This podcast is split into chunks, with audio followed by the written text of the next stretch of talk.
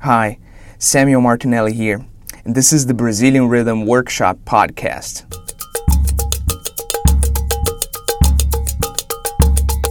Today is my first podcast, and it's related to my first video talking about the three essential elements of the samba groove.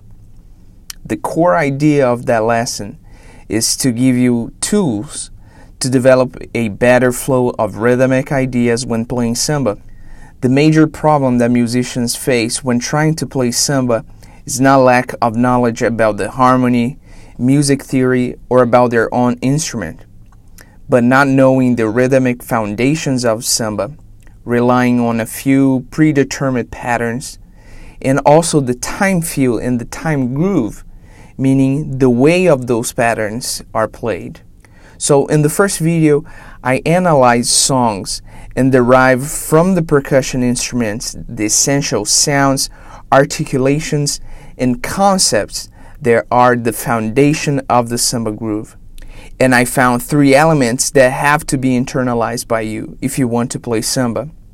Understanding that singing is a powerful tool to learn music, and maybe the most powerful, I translate those elements into syllables that you can sing to help you internalize the groove better. Once you learn that and start singing with samba songs, and eventually when you're playing, your samba groove will improve drastically. Check the video and know that from now on, at every podcast episode, I'll be answering questions related to the lessons or any questions that you have about Brazilian music. Just go to BrazilianRhythmWorkshop.com and find the link for the question. I will answer as many questions as I can.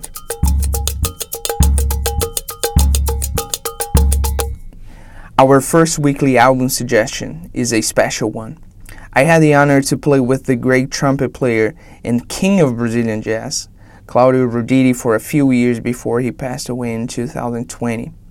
I met him in 2013, and the talk we had when we met was one of the reasons I decided to move to US and continue my career as a drummer.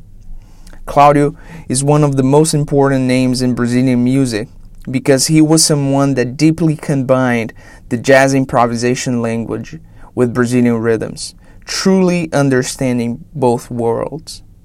He performed with Dizzy Gillespie with the United Nations Orchestra, Paquito D'Rivera, McCoy Tyner, Slide Hampton, Horace Silver, and many, many others. And he was nominated for a Grammy a few times.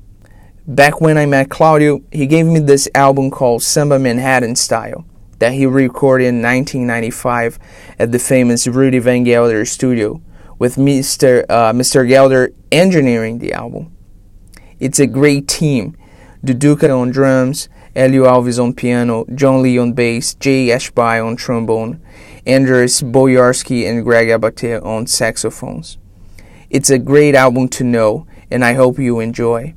It's a truly samba jazz album, with the essence of the hard bop combining with the rhythms of Brazil. He has some compositions by Claudio and other authors, and also jazz classics rearranged uh, in Brazilian style. The album is available on BrazilianRhythmWorkshop.com and playlists on Spotify, Apple Music, and YouTube. Just go to the website, Facebook, or Instagram, and you will find the link for the album.